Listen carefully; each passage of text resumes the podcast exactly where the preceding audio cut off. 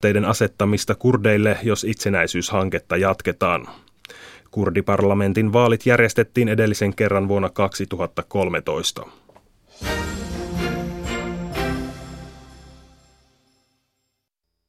Yle Radio Suomi, ajan tasa.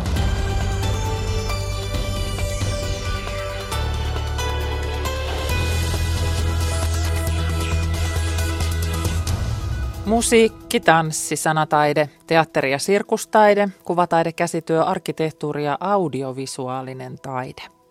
Taiteen perusopetuksen kirjo Suomessa on valtava ja moni löytää niistä elinikäisen harrastuksen, osa harrastamisen kautta tien myös ammattiin. Mikä muuttuu, kun uusi opetussuunnitelma tulee käyttöön ensi vuonna? Onko höntsätaiteelle tilaa? Tästä puhutaan ajantasan alkupuolella. EU-mahdollisuus ratkoa koko unionia koskettava pakolaiskysymys on keskustelun aiheena puolen jälkeen. Ja kolumnisti Jari Äänrut pohtii tänään uskonnonvapautta. Saimaan pinnan alta löytyy kivikautisen asutuksen jälkiä. Niiden etsinnästä kuullaan ajantasan lopulla. Ensin Espanjaan ja Barcelonaan sunnuntai-vaalien jälkeen kysytään, miten tästä edetään. Minä olen Kati Lahtinen. Tervetuloa ajantasan seuraan.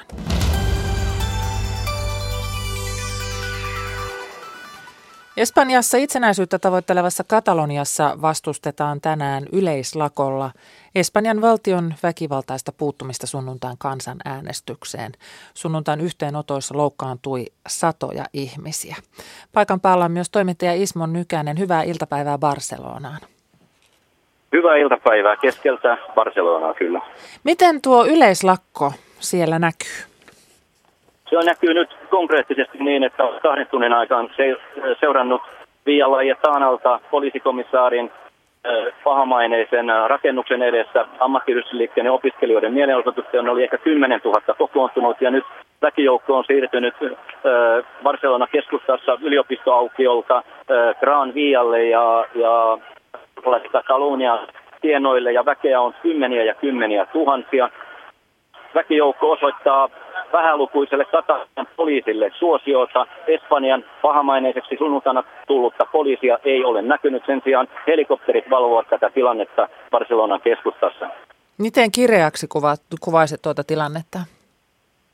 Tilanne on sikäli erittäin kireä, että kukaan ei tiedä, mitä lähipäivinä tapahtuu. Ja juuri äsken kolme-neljä minuuttia sitten aina sain tietää tukijoukoilta, jotka selvittävät internetin kautta vastuusta. Marinin hallituksella on paraikaa alkanut hätäkokous koskien poliisitoimia ja, ja mielenosoituksia. Sen enempää ei siitä tiedä, mutta tilanne on jännittynyt ja erityisesti nyt kun on ö, journalistilähteiden mukaan selvillä se, että, että ö, poliittiset puolueet, Ciudadans, joka tukee rahoin PP-puoluetta, on eilen illalla vaatinut tuon järeän aseen eli perustuslain pykälän 155 käyttöönottoa, joka mahdollistaisi pääministerille ja hallitukselle autonomian poistamisen kokonaan tai osittain Katalonian aluehallitukselta.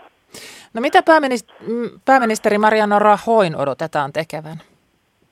Rahoi on nyt istumassa kokouksessaan ja hän, hänellähän on ollut selvää kansanäänestys viikonlopusta lähtien, että mitään kansanäänestystä ei ole tapahtunut. Ja täällä väkijoukko laulaakin aina välillä, että ö, olemme äänestäneet ja, ja ilmoittaneet, että haluamme, haluamme demokratian ja tahoille vaaditaan jopa ulosmenoa, koska hän ei tämän väkijoukon ja, ja kyllä äänten antajien mielestä ja itsenäisyyden ajajien mielestä ole lainkaan tilanteen tasalla, mitä, mitä täällä Barcelonassa tällä hetkellä ja Kataloniassa tapahtuu.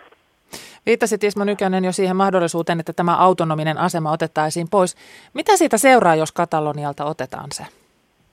Siitä seuraa se, että että jo varapääministeri Santa Marian toissapäiväiset puheet siitä, että vastuussa tästä tilanteesta kokonaan on vain kolme henkilöä, eli aluejohtaja Puigdemont, ANC-liikkeen entinen johtaja ja nykyinen parlamentin puhemies Carme Furcadei ja, ja alue, alueen varajohtaja Oriol Jungeras. Heidän nimensä on mainittu ja sehän tarkoittaa silloin sitä, että heidän kanssaan ei voi neuvotella, kun heidät käytännössä on, on, on julistettu jo etukäteen rikollisiksi.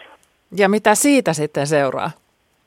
No siitä seuraa sitten se, että jos tapahtuu nyt niin, kun eilisestä lähtien on kiertänyt tietoja, että, että Rahoi valmistelee jo senaatin kanssa tämän artiklan 155 käyttöönottoa.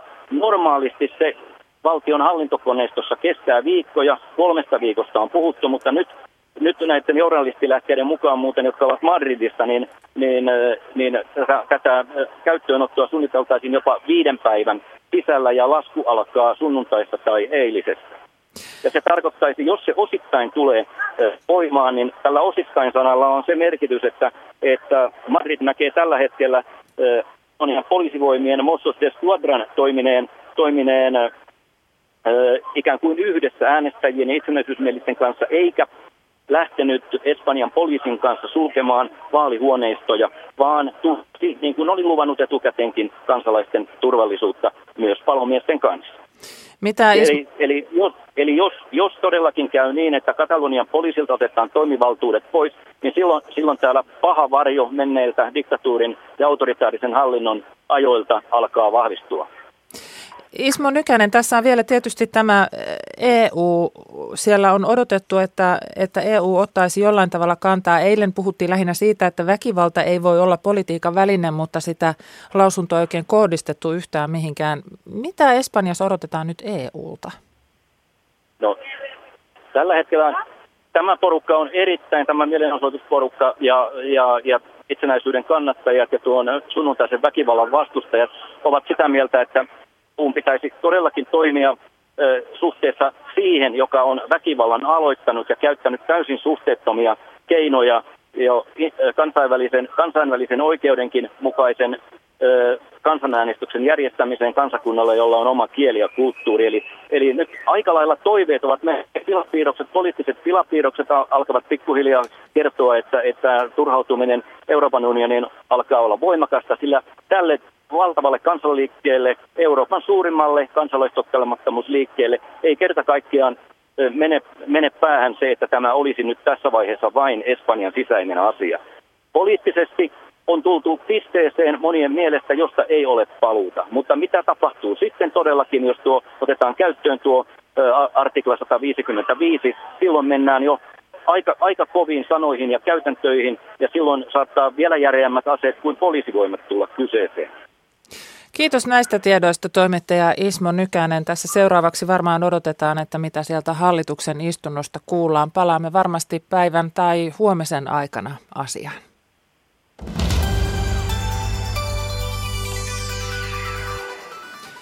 Sana opetussuunnitelma on tullut viime vuosina varmasti tutuksi monelle. On puhuttu peruskoulun muuttamisesta asteittain ja sitten sieltä on tultu lukioon ja varhaiskasvatuksen suunnitelmiakin on muutettu. Ja nyt ollaan sitten siinä pisteessä, että myös taiteen perusopetus muuttuu. Opetushallitus julkaisi uudet opetussuunnitelmat pari viikkoa sitten ja nyt sitten opistoissa käydään työstämään niitä ja käytäntöön nämä uudet opetussuunnitelmat otetaan ensi syksynä. Tervetuloa ajantasaan Espoon musiikkiopiston rehtori ja Taiteen perusopetusliiton puheenjohtaja Paula Jordaan. Kiitos. Ensin nyt vähän tämä taiteen perusopetus.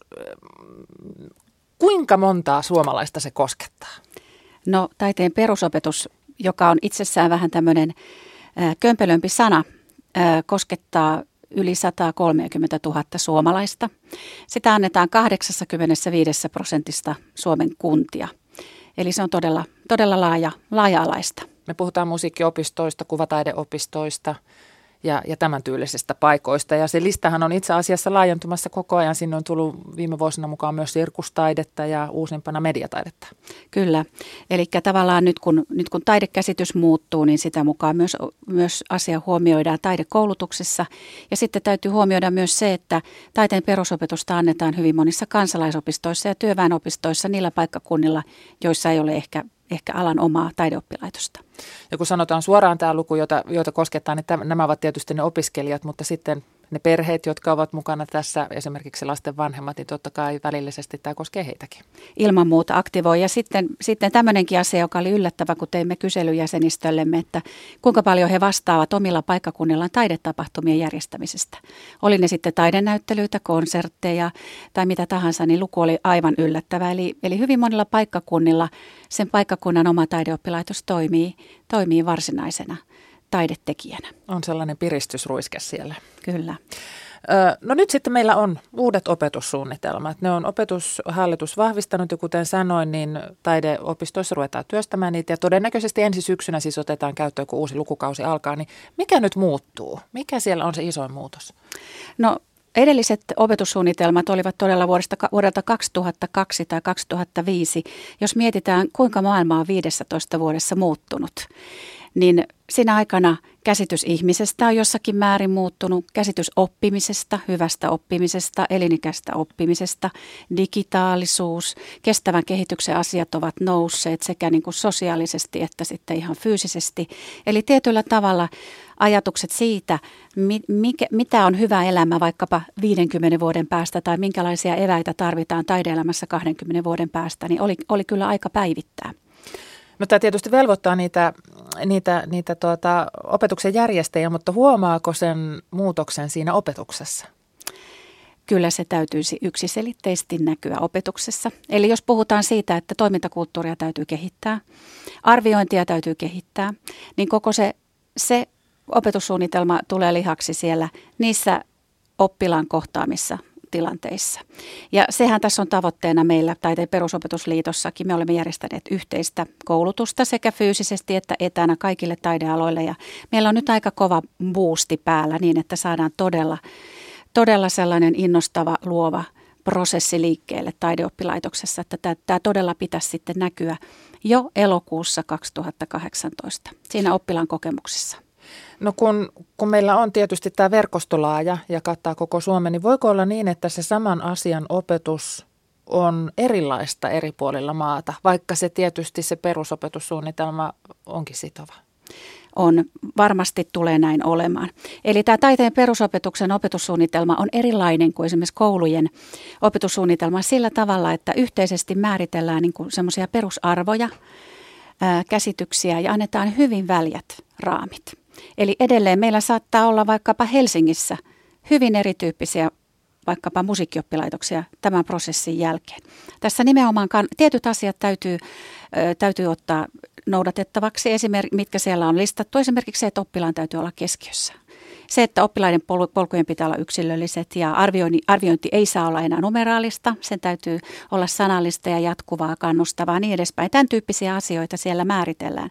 Mutta opintokokonaisuuksien määrittely jää oppilaitosten omaan harkintaan. Ja uskon, että tässä nimenomaan, mitä tämän jälkeen tulee tapahtumaan, niin tietyt arvot, ihmis- ja oppimiskäsitykset tulee olemaan yhtenäisempiä, mutta opetussuunnitelmat tulevat ero, eroamaan entistä enemmän toisistaan. Sillä tavalla on tasa-arvoisempi kuitenkin kuin aikaisemmin.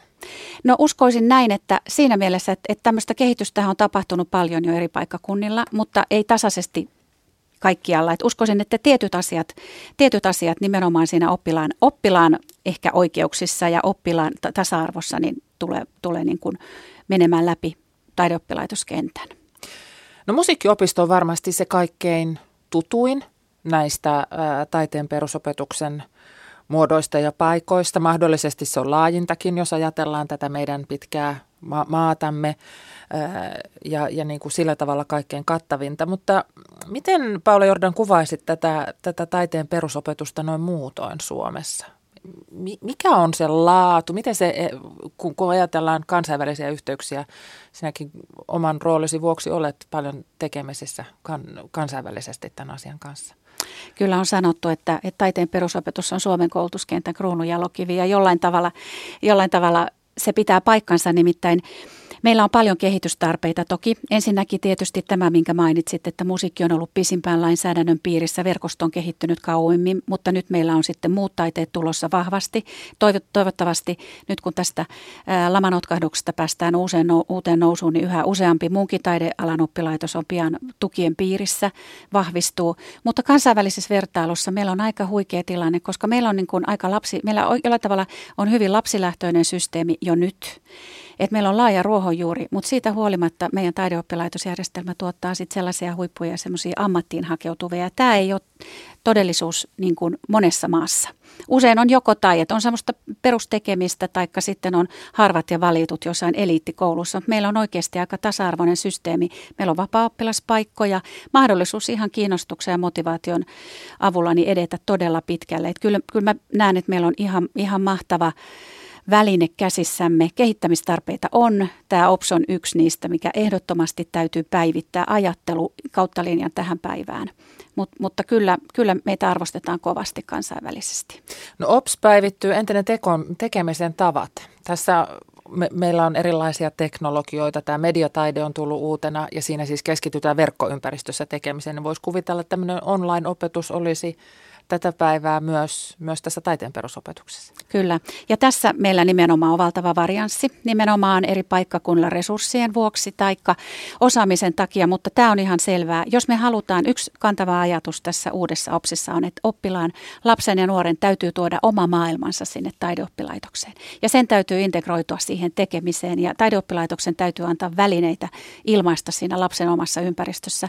Jos mietitään, missä lapset ja nuoret tänä päivänä olevat, niin, ovat, niin niin uskon, että tämä on räjähdysmäisesti lisääntyvä taiteen tekemisen muoto. Ja siinä on sekin hieno puoli, että sehän on eri taidealoja integroiva, kiehtova tapa ilmaista itseään. Että tämä on ihan varmasti kymmenen vuoden päästä jo ihan toisissa kantimissa kuin se on tänä päivänä. Ja tuo varmaan alueellista tasa-arvoa mahdollistaa täältä, missä on erilaista variaatiota siinä opetuksessa, niin opetuksen muuallekin.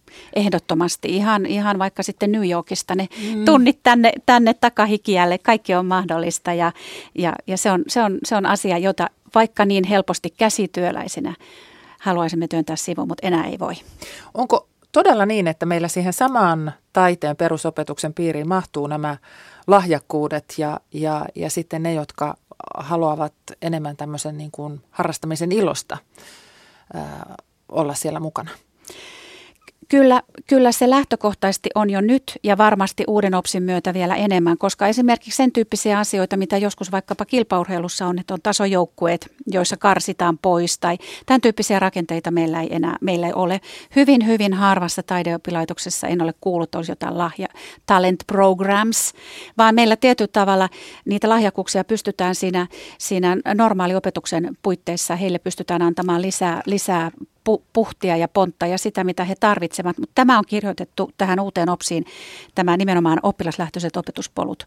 Ja tämä on mun mielestä yksi vahvuus. En missään nimessä haluaisi, että meille tulee tällaisia talent programs. Mun mielestä tämä on tämä tasa-arvoisen Suomen ihanuus. Että, ja, ja, mutta että, että meillähän on OPSissa myös yleinen oppimäärä ja laaja oppimäärä. Mm.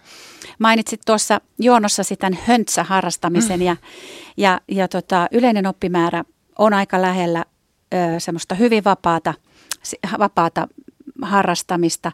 Ja sittenhän meillä on hirveän tärkeää mieltää, kuinka paljon meillä on muita toimijoita, jotka tarjoavat taideharrastuksia lapsille. Koulujen kerhotoiminta, hallituksen kärkihanke, joka vie taide- ja liikuntakerhoja kouluihin monilla, monilla miljoonilla euroilla.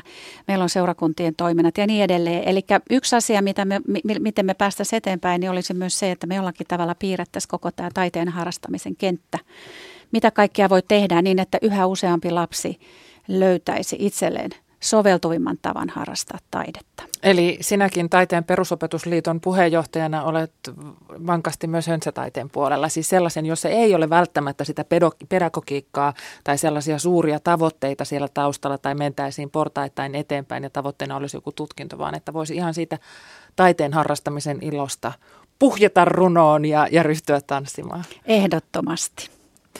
Öö, entä sitten vielä kuitenkin, kun siellä on se tavoitteellisuus ja, ja siellä on se pedagogia, niin, niin monia se tietysti myös motivoi. Mihin kaikkeen tämä, tämä taiteen perusopetus voi johtaa? Siis sehän on harrastamista, mm. mutta, mutta se voi olla myös tie ammattiin. Se voi olla tie ammattiin ja sehän on yksi taiteen perusopetuksen niin kuin lakisääteinen velvo, velvoite. Antaa, antaa eväitä elämänikäiseen taide, taidesuhteeseen ja antaa eväitä taideammattiin niille, jotka motivoituvat.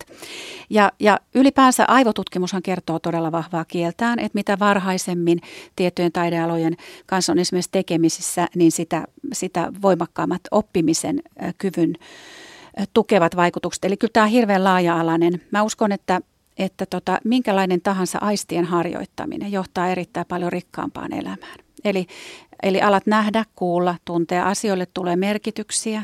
Suurin osa meidän oppilaistamme, ihan ehdottomasti varmaan 95 prosenttia, tulee toivottavasti onnellisia taiteen kuluttajia harrastajia.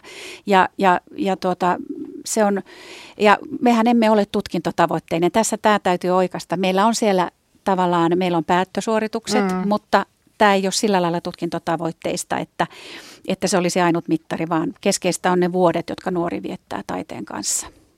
Kiitos vierailusta, Paula Jordan. Kiitos. Jos järki asuu päässä ja tunne sydämessä, niin missä luuraa musikaalisuus? Miksi yksi näkee musiikin väreinä, toisella se nostaa ihokarvat pystyyn? Lääketieteen vinkkelistä musiikki ei ole elintärkeää, mutta helpotusta se tuo moneen.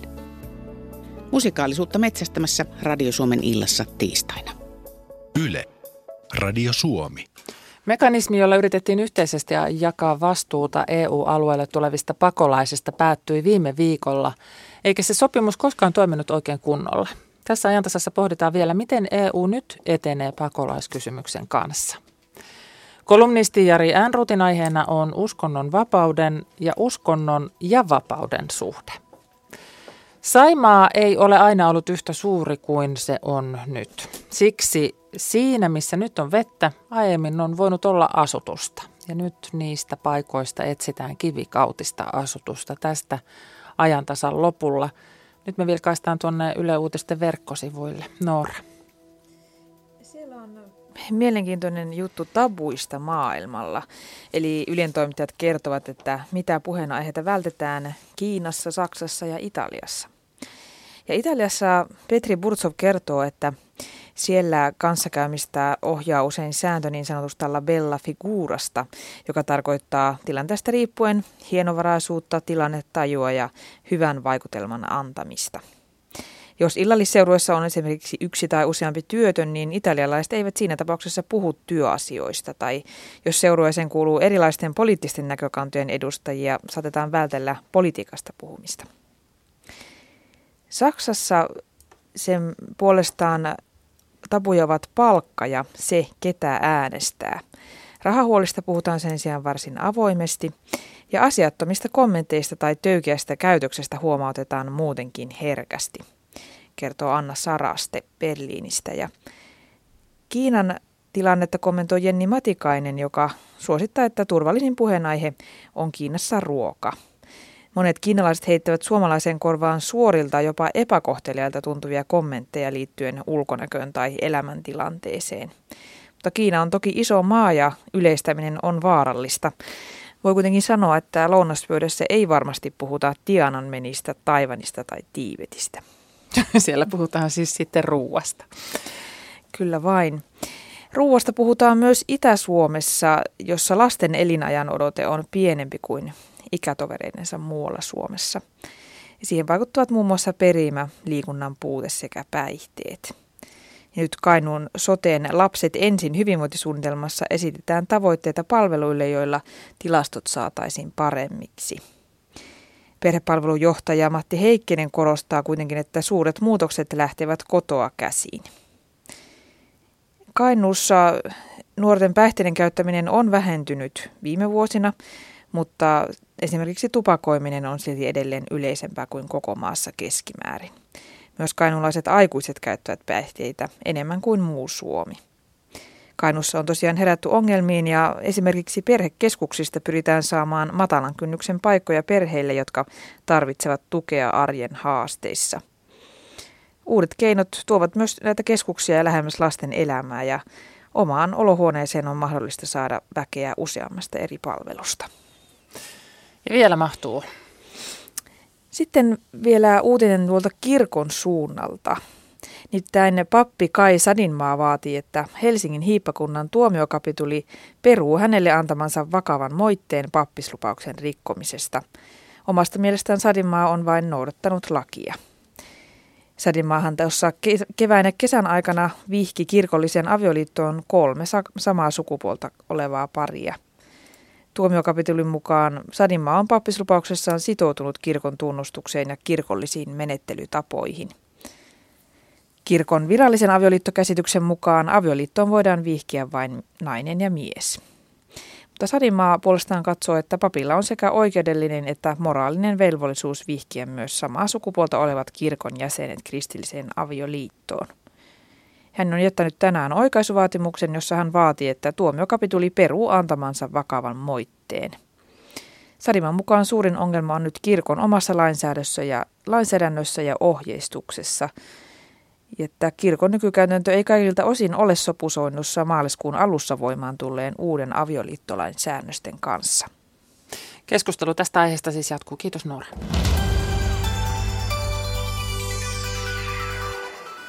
Sitten vähän ajankohtaista keskustelua, mutta otetaan se 30 vuoden takaa, nimittäin 30 vuotta sitten, silloinkin, puhuttiin kielen seksismistä. Uusi tasa-arvolaki kehotti välttämään vain toiseen sukupuoleen liittyviä ammattinimiä, mutta ei edellyttänyt vakiintuneiden nimitysten muuttamista. Näin Risto Pohjanpalo uutisessa vuonna 1987. Kielitieteilijöiden mielestä vanhoja miesloppuisia ammattinimikkeitä ei ole syytä muuttaa pelkästään tasa-arvolain nojalla. Tasa-arvolain vaatimusten käytännön soveltaminen on saanut jo kunnanvaltuustotkin liikkeelle. Muun muassa Hausjärvellä on mietitty sitä, pitäisikö elinkeinoasiamiehen ja putkimiehen tittelit muuttaa sukupuolettomiksi. Kielitieteilijät pelkäävät kuitenkin nimikeuudistusten johtavan kielen köyhtymiseen ja saivarteluun. Jussi Kokko. Mikäli ammattinimiä muutetaan kapulakielen perinteiden mukaisesti, rikastuu äidinkielemme useilla enemmän tai vähemmän kuvaavilla uussanoilla – Saattaa käydä niin, että esimerkiksi kunnissa ei kohta enää ole elinkeinoasiamiestä, vaan hänen paikallaan istuu entistä ehompi elinkeinoasiain koordinaattori ja rahtilaivan lastausta ei enää valvo yliperämies, vaan sen tekee tasa-arvon nimissä vaikkapa ensimmäinen kauppamerenkulkuteknikko. Uuden tasa-arvolain henki on se, että selkeästi vain toiseen sukupuoleen viittaavia uusia ammattinimiä on vältettävä, mutta se ei edellytä, että jo vakiintuneita ja kansaan iskustuneita nimityksiä olisi muutettava. Kielitoimiston toimistopäällikkö Esko Koivusalo, mitä mieltä te olette tällaisista ammattinimien muutoshankkeista? Putkimies voidaan muuttaa putkiasentajaksi. Siinä ei ongelmia synny, mutta yleensä minusta ei pitäisi lähteä muuttamaan miesloppuisia nimikkeitä, sellaisia kuin puhemies ja esimies, ei ainakaan henkilöloppuisiksi. Onhan kansankielessä vanhastaan sellaisia sanoja kuin marjamies ja kotimies, joissa mies on voinut tarkoittaa myös naista. En, minu, minä näen mitään häpeällistä siinä, että sana mies olisi jonkinlainen kumpaakin sukupuolta tarkoittava yleisnimi. Eihän tuo sana mies sinänsä ole mitenkään häpeällinen.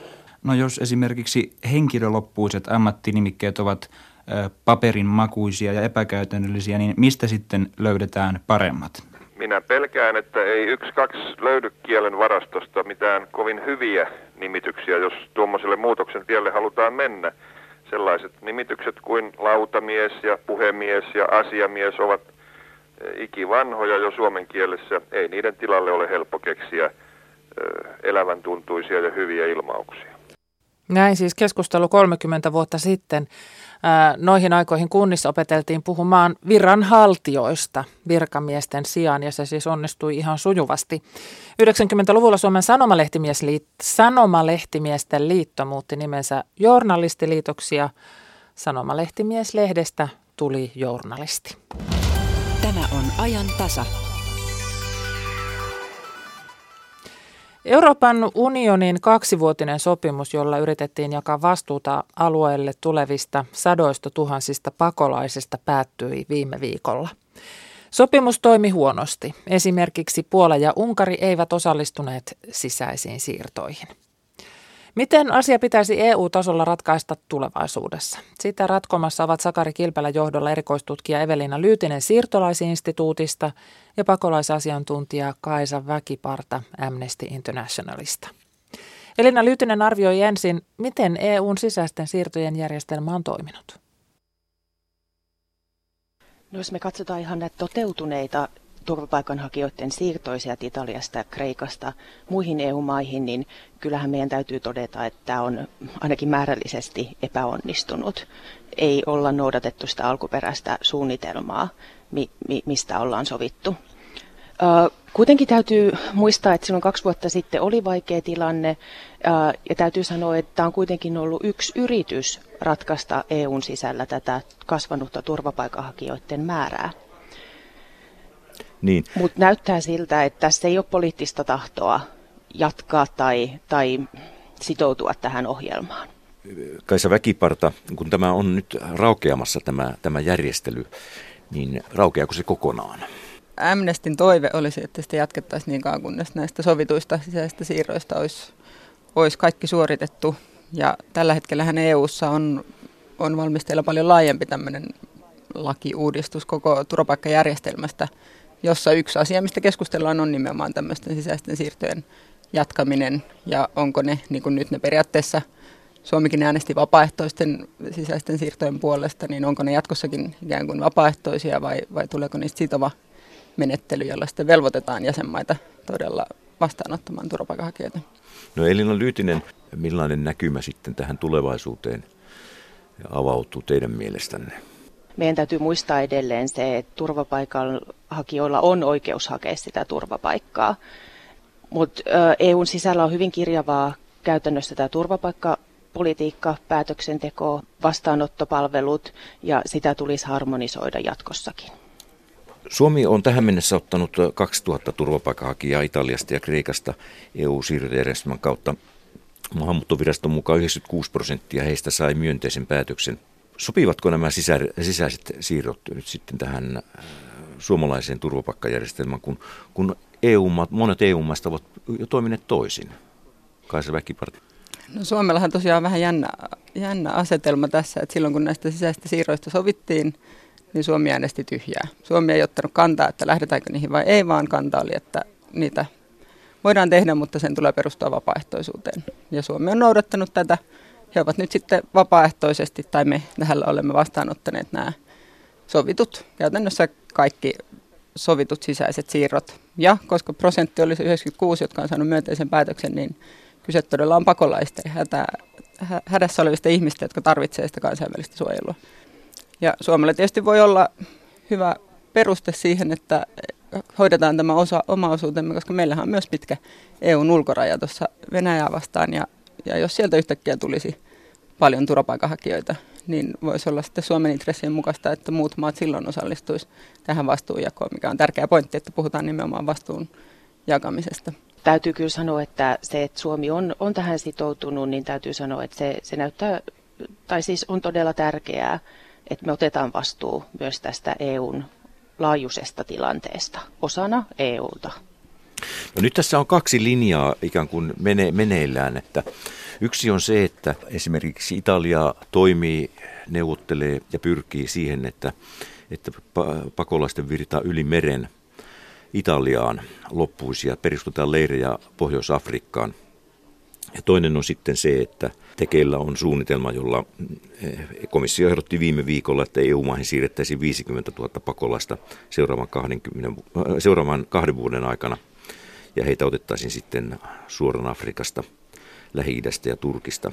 Että ensinnäkin niin kuin tämä, tämä tuo patoaminen leireihin, niin mitä te ajattelette tästä, tästä tuo tilanteesta sitten? Kaisa Väkiparta. No EUn pakolaispolitiikan yksi keskeinen ongelma on se, että ne ei ole oikeastaan enää lainkaan turvallisia reittejä saapua. Että nimenomaan se pakolaiskiintiö, joka nyt oli tämä 50 000, mitä ehdotettiin, niin, niin se on käytännössä ainoa, ainoa reitti tällä hetkellä päästä turvallisesti ilman, ilman että joutuu laittaa henkensä alttiiksi välimerelle. Niin Eurooppaan saamaan kansainvälistä suojelua. Et se, se olisi se, mitä toivoisin, että siellä myös niissä pöydissä mietittäisiin, että miten voidaan sen sijaan, että padotaan ihmiset sinne Välimeren eteläpuolelle, niin ikään kuin poistaa se salakuljetusmarkkina, joka on luotu sillä, että kaikki mahdolliset turvalliset ja lailliset reitit suojeluun on estetty.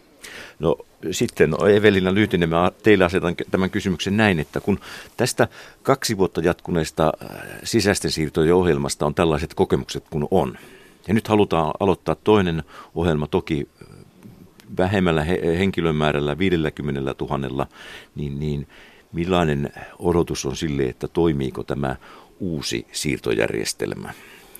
Tämähän, tässähän on niin kuin tämä Afrikkaan patoaminen, Turkkiin patoaminen, lähi patoaminen on niin kuin se uutuus. Jos me katsotaan globaaleja pakolaistilastoja tällä hetkellä, 84 prosenttia on kehittyvissä maissa pakolaisista ja yli 60 prosenttia heistä asuu itse asiassa kaupungeissa ja valtaosa yksityisasunnoissa. Eli se leiri UNHCR myös suht uusi politiikka on päästä eroon näistä leireistä, niin miksi tavallaan EU sitten haluaisi lisätä näitä leirejä, jotka on todettu hyvin ongelmallisiksi paikoiksi pakolaisten olla. Täytyy muistaa, että nämä kaksi järjestelmää on erilaiset. Siis EUn sisäisissä siirroissa on kyse turvapaikanhakijoista, joilla edelleen ei ole pakolaisasemaa, kun sitten tässä kiintiöpakolaispolitiikassa uudelleen sijoittamisen järjestelmässä on kyse pakolaisista, joille on annettu sitten jo se pakolaisasema siellä ensimmäisessä turvapaikkamaasta. Jos katsotaan tätä UNHCRn pakolais, äh, pakolaisten uudelleen sijoittamisjärjestelmää, niin siinä on tapahtunut jonkun verran positiivista kehitystä. 189 000 uudelleen sijoitettiin viime vuonna 37 eri valtioon. Eli esimerkiksi nämä valtioiden vastaanottavien valtioiden määrät on kasvanut, mutta kuitenkin noin yksi prosentti pakolaisista saa tämän uudelleen sijoituksen mahdollisuuden. Ja tarvetta tälle on arvioitu, että noin 8-10 prosenttia pakolaisista saattaisi tarvita tämmöisen uudelleen sijoittamisen mahdollisuuden. Eli lukumäärät on edelleen aivan liian pieniä. Hmm. Kaisa Väkiparta halusitte sanoa. Joo, eli tällä hetkellä 1,2 miljoonaa tarvitsee tosiaan tätä uudelleen sijoituspaikkaa pakolaisista ja se, mitä Evelina tuossa sanoi, niin vain, vain muutamalla prosentille toteutuu. Ja mikä oli Suomen vastaus tähän sinänsä hyvän hyvään komission aloitteeseen niistä 50 000 kiintiöpakolaisesta oli, että, että me otamme sen 750, minkä nytkin. Eli Suomi ei ikään kuin lisää, lisää sitä omaa osuuttaan, vaan, vaan ottaa nyt vähän eri nimellä nämä ihmiset, jotka, jotka olisi joka tapauksessa saanut täältä kansainvälistä suojelua. Viime viikolla presidentti Sauli Niinistö totesi tiedotustilaisuudessa, että Suomi on täyttänyt sisäisten siirtojen sopimuksen. Ja sitten hän sanoi myös, että Suomella on täysi oikeus odottaa, että muutkin täyttävät sopimuksen. Ennen sitä on hyvin vaikea ajatella uusia ratkaisuja. Mitä ajattelette tästä, kansanväkiparta? Eli tässä tietysti käytännössä, käytännössä sanotaan ei. No niinhän sitä sanotaan ja keskusta julkaisi viime viikolla tuota, oman, oman ohjelmansa tai eduskuntaryhmä, jossa sitten sanottiin, että kyllä pakolaiskiintiöitä nostetaan, kunhan rajavalvonta saadaan ja turvapaikanhakijoiden määrä laskee ja niin edelleen, että että voisihan sitä suoraselkeästi sanoa, että ei aiota ottaa enemmän, kun se kuitenkin tuntuu se viesti siellä taustalla olevan. Tässä Sakari Kilpelän haastateltavana oli pakolaisasiantuntija Kaisa Väkiparta Amnesty Internationalista ja erikoistutkija Evelina Lyytinen siirtolaisinstituutista. Sitten päivän kolumniin. Tänään kolumnistina on kirjailija ja filosofi Jari Äänruut. Hän pohtii uskonnon ja omatunnon vapautta. Kiista Euroopan islamisoitumisesta ei ota laantuakseen. Kun vapaamielisiä arvoja puolustavat valtapuolueet kieltävät koko ilmiön ongelmineen, kansalaisten huoli kanavoituu kansallismielisille populisteille, kuten viimeksi Saksan vaaleissa AFDlle – Tapana on kauhistella näitä kovasanaisia monikulttuurisuuden vastustajia, mutta oikeastaan he nostavat poliittiseen työjärjestykseen länsimaisen vapauden uhkaksi koetun arvokonfliktin, jota vanhat puolueet eivät osaa tulkita. Tilannekuvan selkiyttämiseksi on ensin hyväksyttävä, että arvokonfliktin ydin ei ole taloudellis-poliittinen, vaan kulttuuris-uskonnollinen. Sitten on palattava liberaalin demokratian perusideaan – etenkin uskonnon ja oman tunnon vapauteen. Kysytään siis oikeat kysymykset ja vastataan niihin. Ei asenteellisesti, vaan loogisesti. Ensinnäkin, suojaako liberaali perustuslaki järjestäytyneen uskonnon vai yksilön uskomisen vapautta? Toiseksi, voiko uskonnonvapaus suojata sellaista uskonnon harjoittamista, joka rajoittaa yksilön vapautta? Kolmanneksi, Onko islamin arvojärjestelmä liberaalin demokratian vastainen? Viime mainittu kysymys oli taannoin esillä myös Arkadianmäellä. Vauhdikkaassa kohtauksessa suomineitoa muistuttava rouva Suorasuu julisti islamin arvot länsimaisten arvojen vastaisiksi, ja herrat siivosuut pomppasivat paheksumaan häntä johonkin uskontoon kuulumisen määrittelemisestä pelottavaksi uhaksi. Juuri tässä näkökulman vaihdoksessa piilee arvosekannuksen alkuvirhe. Yksi puhuu islamista arvojärjestelmänä, toiset islamin uskosta henkilökohtaisena vakaumuksena. Liberaalin yhteiskuntafilosofian perustaja John Locke määritteli kansalaisten perusoikeuksiksi oikeuden elämään, vapauteen, terveyteen ja omaisuuteen – Uskonnon osalta hän piti perusteltuna olettaa, että on vain yksi oppi, jota seuraamalla pelastukseen voi saavuttaa, mutta koska emme voi varmuudella tietää, mikä se on, on perusteltua jättää kansalaisille vapaus valita kirkkonsa. Perustuslaillisen demokratian kehittyessä tämä protestanttinen uskonnonvapaus laajeni pian kristillisyydestä juutalaisuuteen ja muihin uskontoihin. Johdonmukaisuuden paineessa vapaiden yksilöiden uskonratkaisut, myös uskonnottomuus, ovat muuttuneet yhdenvertaisiksi lain edessä. Yksi merkkipaalu saavutettiin vuonna 1971, kun Yhdysvaltain korkein oikeus totesi, että Muhammad Alilla oli ollut oikeus islaminuskoisen vakaumuksensa nojalla kieltäytyä Vietnamin sodasta.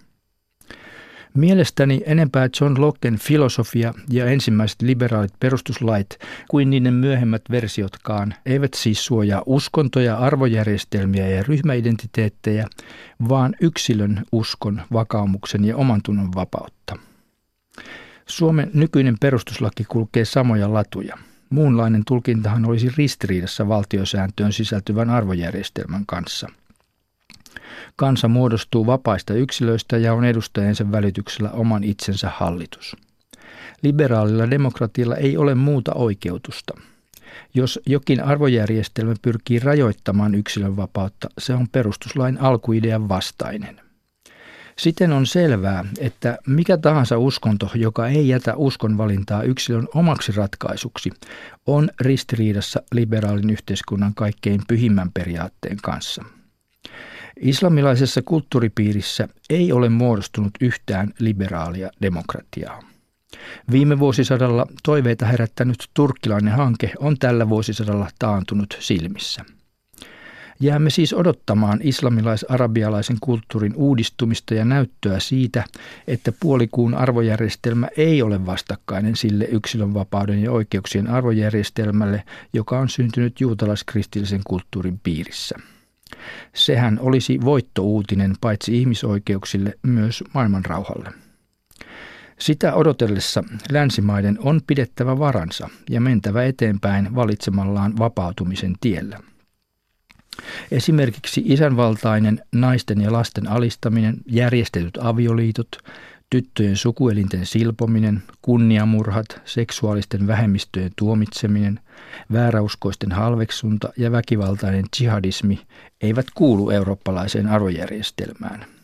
Ne edustavat uskonnolliskulttuurista suvaitsemattomuutta, jota emme voi suvaita. Sitä paitsi yhä on kristillisyydessäkin piirteitä, jotka loukkaavat yksilön vapautta valita oma uskontonsa – Karkein niistä on lapsikaste ja lasten uskonnollinen kasvatus. Uskonnolliseen yhdyskuntaan ei tulisi ottaa jäseneksi ennen kuin yksilö kykenee itsenäiseen harkintaan. Erilaiset lahkot, kuten Jehovan todistajat ja herätysliikkeet, kuten lestadiolaiset, ovat tietysti vielä synkempiä sopukoita omine lainkäyttöineen ja yksilöitä alistavine pienoismaailmoineen. Uskonnon vapauden edistämiseksi tulisi koululaitoksessa siirtyä opettamaan neutraalia ja pakollista uskontotietoa kaikille. Tällainen tietoaines olisi valistava vastavoima sille yksilön henkisen vapauden ennakoivalle riistolle, johon kaikki lapsia uskovaisiksi koolivat uskonsuunnat de facto syyllistyvät. Tältä osin monet muutkin uskonnot kuin islam ovat liberaalin arvojärjestelmän vastaisia.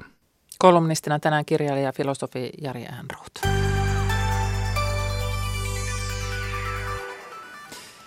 Sitten juttuun, jonka jälkeen luulen, että katsot Saimaata uusin silmin. Sukeltajaryhmä etsii eteläisen Saimaan pohjasta merkkejä kivikautisesta asutuksesta. Kyllä, Saimaan pohjasta. Aiemmin tehtyjen siitepölyanalyysien perusteella alueella on ollut ihmistoimintaa jo 8000 vuotta sitten. Tutkijatohtori arkeologi Satu Koivisto Helsingin yliopistolta perustelee sukellustutkimuksia näin. No Saimaa on hyvin keskeinen arkeologisesti. Me tiedetään, että justiin nimenomaan silloin varhaisimmassa vaiheessa niin Saimaan vesistöalueen vedenpinta oli huomattavasti nykyistä alempana. Se oli paikoin eteläisellä Saimaalla, Lappeenrannan tai Palsaaren seudulla jopa 20 metriä nykyisen, nykyistä alempana. Jääkauden jälkeen jääkuoren vetäytyessä, niin meillähän alkoi tämä tämmöinen hyvin voimakas maan kohoamisilmiö, mikä edelleenkin on nähtävissä maastossa, erityisesti tuolla Pohjan, Pohjanlahden rannoilla. Se on hyvin voimakasta, joka tarkoitti sitä, että maan kuori kallistui ja vedet pakkautu nimenomaan sinne Saimaan altaan kaakkoisosiin. Eli me tiedetään, että sinne nykyisen vedenpinnan alle, niin sinne on hautautunut huomattavia kuivammaan alueita ihan sieltä varhaisimmalta kivikaudelta. Tämä vedenpinnan nousu, niin se oli hyvin voimakasta ja se sitten päättyi vuoksen puhkeamisen aikaan, eli kun nämä vesimassat pääsivät sitten virtaamaan etelään.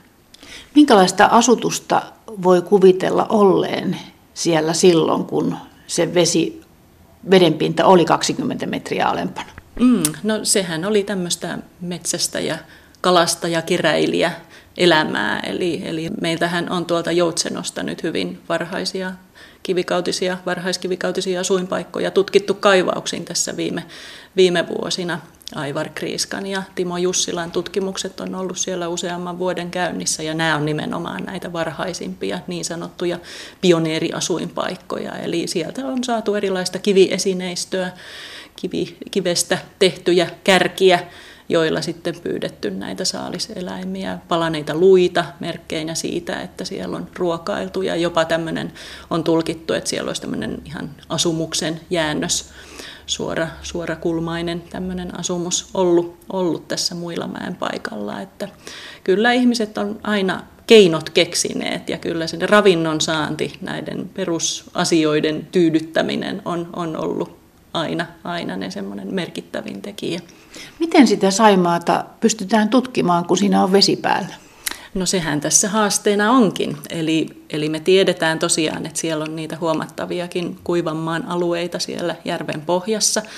Totta kai järven pohjaa on syöneet luonnolliset prosessit, että sitten ihan ihmisenkin toimintaa, että kuitenkin siellä on vesillä kuljettu pitkiä aikoja, ruopattu, tehty väyliä.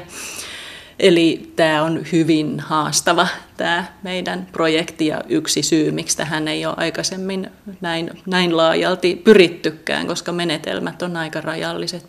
Mutta meillä on tosiaan sukellusryhmä paikalla. Me tehdään vedenalaiskenttätöitä siellä ja meillähän tuolta eteläisestä Saimaa tunnetaan näitä kantoalueita, eli paikalliset kalastajat on ilmoitelleet vuosikausia, vuosikymmeniä, että verkot on tarttunut tämmöisiin vedenalaisiin kantoihin, jotka edelleen on niin kuin juurillaan siellä Saimaan pohjassa. Eli ne, ne kertoo meille siitä, että siinä on joskus aikoinaan ollut ollut kuivaa maata. Ja sieltä on myös tämmöisiä ihan turvekerroksia, joita on myös geologisesti tutkittu. Eli näiden kaikkien tietojen avulla me päästään niihin potentiaalisimpiin alueisiin, missä sitten voisi olla merkkejä ihan vanhasta ihmistoiminnastakin.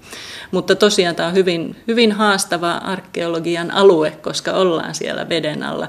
Ja usein sitten, mitä, mitä me tiedetään muista maista, missä on vähän vastaavaa tämmöistä vesistöjen vaihtelua ollut tai sitten merenpinnan vaihtelua, niin usein se arkeologia saattaa olla myös hyvin syvälle hautautunut siellä pohjassa, eli siihen on niin kuin muodostunut erilaisia liejukerroksia päälle hyvinkin paljon, eli niitä ei välttämättä voi löytää vaan sitä pohjaa tarkastelemalla, vaan täytyy sitten tehdä kairauksia ja kaivauksia. Ja sukeltajat tekee näitä sitten siellä? Kyllä, juu, juu, eli meillä on tutkimusalueet valittuna ja nyt itse asiassa ollaan vielä lokakuussa lähdössä testailemaan hieman meidän välineistöä ja meidän menetelmiä, että miten me päästäisiin sinne, sinne sitten arkeologisesti kiinnostaviin kerrostumiin. No mitä kättä pitempää niille sukeltajille annetaan nyt sitten, että te pääsisitte kiinni sinne pohjaan? Joo, no totta kai tämä esisuunnittelu on ihan valtavan tärkeää, että ei voida lähteä vaan sukeltelemaan sinne tänne ja katsomaan, jos löytyisi jotain, vaan todellakin tehdään erilaisia sedimenttikairauksia siellä, eri pyritään pureutumaan sinne järven pohjaan katsomaan vähän, että minkälaisia kerrostumia siellä mahtaa olla. Ja erityisesti nämä kantoalueet kyllä meitä kiinnostaa tietenkin, koska ne kannot ovat jo merkkinä siitä, että eroosio ei ole syönyt niitä alueita niin paljon, että siinä on tosiaan sitä muinaista maan pintaa ihan esillä, niin ne on meillä ihan erityistarkastelussa sitten. No onko löytynyt jotain esineitä sieltä? Tuossa tota, 90-luvun lopulla vedenalaisarkeologi Minna Koivikko teki silloin gradutyönsä nimenomaan tästä aiheesta Taipalsaaren vesistöalueella ja teki kenttätöitä myös siellä veden alla. Ja Taipalsaaresta saatiin muutamia havaintoja tämmöisistä kiviesine-löydöistä sieltä rantavedestä, mutta siinä vaiheessa heillä oli niin kuin hyvin pieni budjetti tietenkin, niin kuin yleensä gradutöissä on, että hyvin pienimuotoisia vedenalaiskaivauksia tehtiin, mutta kuitenkin oli, oli muutamia positiivisia havaintoja, että siellä voisi olla säilyneenä, mutta ei päästy pureutumaan kunnolla. No onko nyt viitteitä siitä, että nyt sitten rahat riittää, että päästään pitemmälle? se riippuu nyt ihan, ihan siitä, että miten nämä meidän menetelmät toimii. Et nyt me ollaan tänä syksynä päästy aloittamaan tämä vedenalaistyö vasta. Edeltävät vuodet me ollaan lähinnä tuolla rantasoilla ja maan pinnalla toimittu ja tehty tätä esi, esiselvitystä, niin me ollaan vasta pääsemässä ehkä kiinni niihin kiinnostaviin alueisiin. Jos ajattelee nyt siellä Saimaan rannalla asujaa, niin mi- miten siellä on asuttu silloin 10 000 vuotta sitten? Mm. Kyllä se toiminta on varmaan ihmistoiminta, niin hänen ajatuksensa ovat kyllä varmasti olleet tosi paljon siinä, että mistä saa ruokaa perheelleen ja itselleen ja pyyntikunnalle seuraavan kerran. Että kyllä se on nimenomaan ollut tätä tämmöistä vuotuiskiertoa noudattavaa asutusta, eli tietenkin hyvien kalavesien äärellä ollaan oltu silloin, kun on ollut esimerkiksi kalojen, tiettyjen kalojen kutuaika. Ja samoin sitten kun tiedetään, että hirvi- ja peuralaumat ovat olleet liikkeellä, niin silloin on sitten keskitetty enemmän tämmöisen suurriistan metsästämiseen ja kasvukaudella sitten erilaisia kasveja kerätty ja kaikki mahdollinen ravinto kyllä niin kuin pyritty hyödyntämään, mitä vaan on ollut tarjolla. Ja tietenkin sitten tämä Saimaan norppa on, on ollut myös hyvin merkittävä ravinnon lähde ja oikein proteiini pitoinen ja kaikista näistä pyydettävistä eläimistä tietenkin on kaikki mahdollinen käytetty hyödyksi, ei pelkästään ravinnoksi, vaan niistä on sitten saatu nahkoja ja turkiksia ja jänteitä ja luita, mistä sitten tehty kaikenlaisia tarvekaluja ja muita. Että kyllä se on varmaan ollut aika, aika semmoista niin kuin kovaa elämää kyllä, koska ympäristö on ollut vielä semmoinen jääkauden jälkeen ilmasto vielä hieman ailahtelevainen, eikä kasvillisuuskaan vielä ihan ole sillä lailla puhjennut kunnolla. Että liharuokaa pääosin. Niin, joo, mutta kyllä niin kuin Suomen kaltaisella alueella meillä on niin paljon niitä hyviä kalavesiä ollut, että kalastus on ollut semmoinen sanotaan nyt tämmöinen niin peruselinkeino, mitä sitten muilla elinkeinoilla on, on tuettu. Vesihän varmaan säilöö hyvin. Minkälaisia merkkejä sieltä voisi vielä nyt löytyä? Tosiaan vedenalaiskohteissa ja sitten kosteikkokohteissa, eli näillä rantasoilla ja muissa kosteissa ympäristössä, niin nämä orgaaniset materiaalit säilyy aivan erinomaisesti hyvin pitkiä aikoja, jopa tuhansia vuosia. Joten tuolta näiltä vedenalaiskohteilta meillä olisi mahdollisuus kyllä saada tämmöinen kurkistusaukko siihen täydellisempään materiaaliseen kulttuuriin, mitä me ei kuivanmaan kohteita tutkimalla koskaan kyetä saamaan. Eli sieltä voi löytyä erilaisia puurakenteita, koska sieltä on näitä kannokoitakin säilynyt. Samoin sieltä voi löytyä luu- ja sarviesineitä, esimerkiksi jotain pyyntivälineitä, atraimen, teriä, keihään, kärkiä sen sellaisia, jotain koripunoksia on, on muualta Itämeren alueelta löytynyt vastaavista kohteista. Eli meidän tämä koko käsitys näiden ihmisten materiaalisesta kulttuurista voi, voi niin kuin monipuolistua aivan, aivan valtavasti tämmöisten löytöjen myötä. Tämä on kaikki meidän yhteistä esihistoriaa ja meidän juuria, että miten, miten tänne Pohjolaan oikein ollaan ja miksi saavuttu, miten täällä on eletty. Näin totesi tutkijatohtori arkeologi Satu Koivisto Helsingin yliopistolta ja hänet tapasi Marja Alakokko. Tämä on ajan tasa. Rockmuusikko Tom Petty on kuollut. Tämä uutinenhan tavoitti monet jo eilisiltana. Perhe vahvisti tämän uutisen aamulla. Ja Radio Suomessa musiikkia ja Tom Petin musiikkia ja mietteitä hänen urastaan kuullaan sunnuntaina. Jake Nymanin popradiossa sunnuntaina kello 11 ja sitten vielä Tero Lietteen äh, rocktoimittajan illallisella kello 20.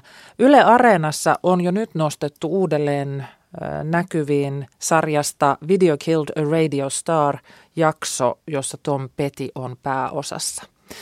Ja siellä areenassa on myös mahdollista seurata äh, keskustelua eduskunnassa, siis oppositio on tehnyt välikysymyksen hallitukselle junien matkustajaliikenteen kilpailun avaamisen hyödyistä ja haitoista ja keskustelua voi seurata suorana siellä Yle Areenassa. Yle Urtisten verkkosivulta löytyy myös artikkeli, jossa käydään aika laajasti läpi sitä, että minkä vuoksi tämä aihe on kiinnostava ihan tavallisen kuluttajankin kannalta.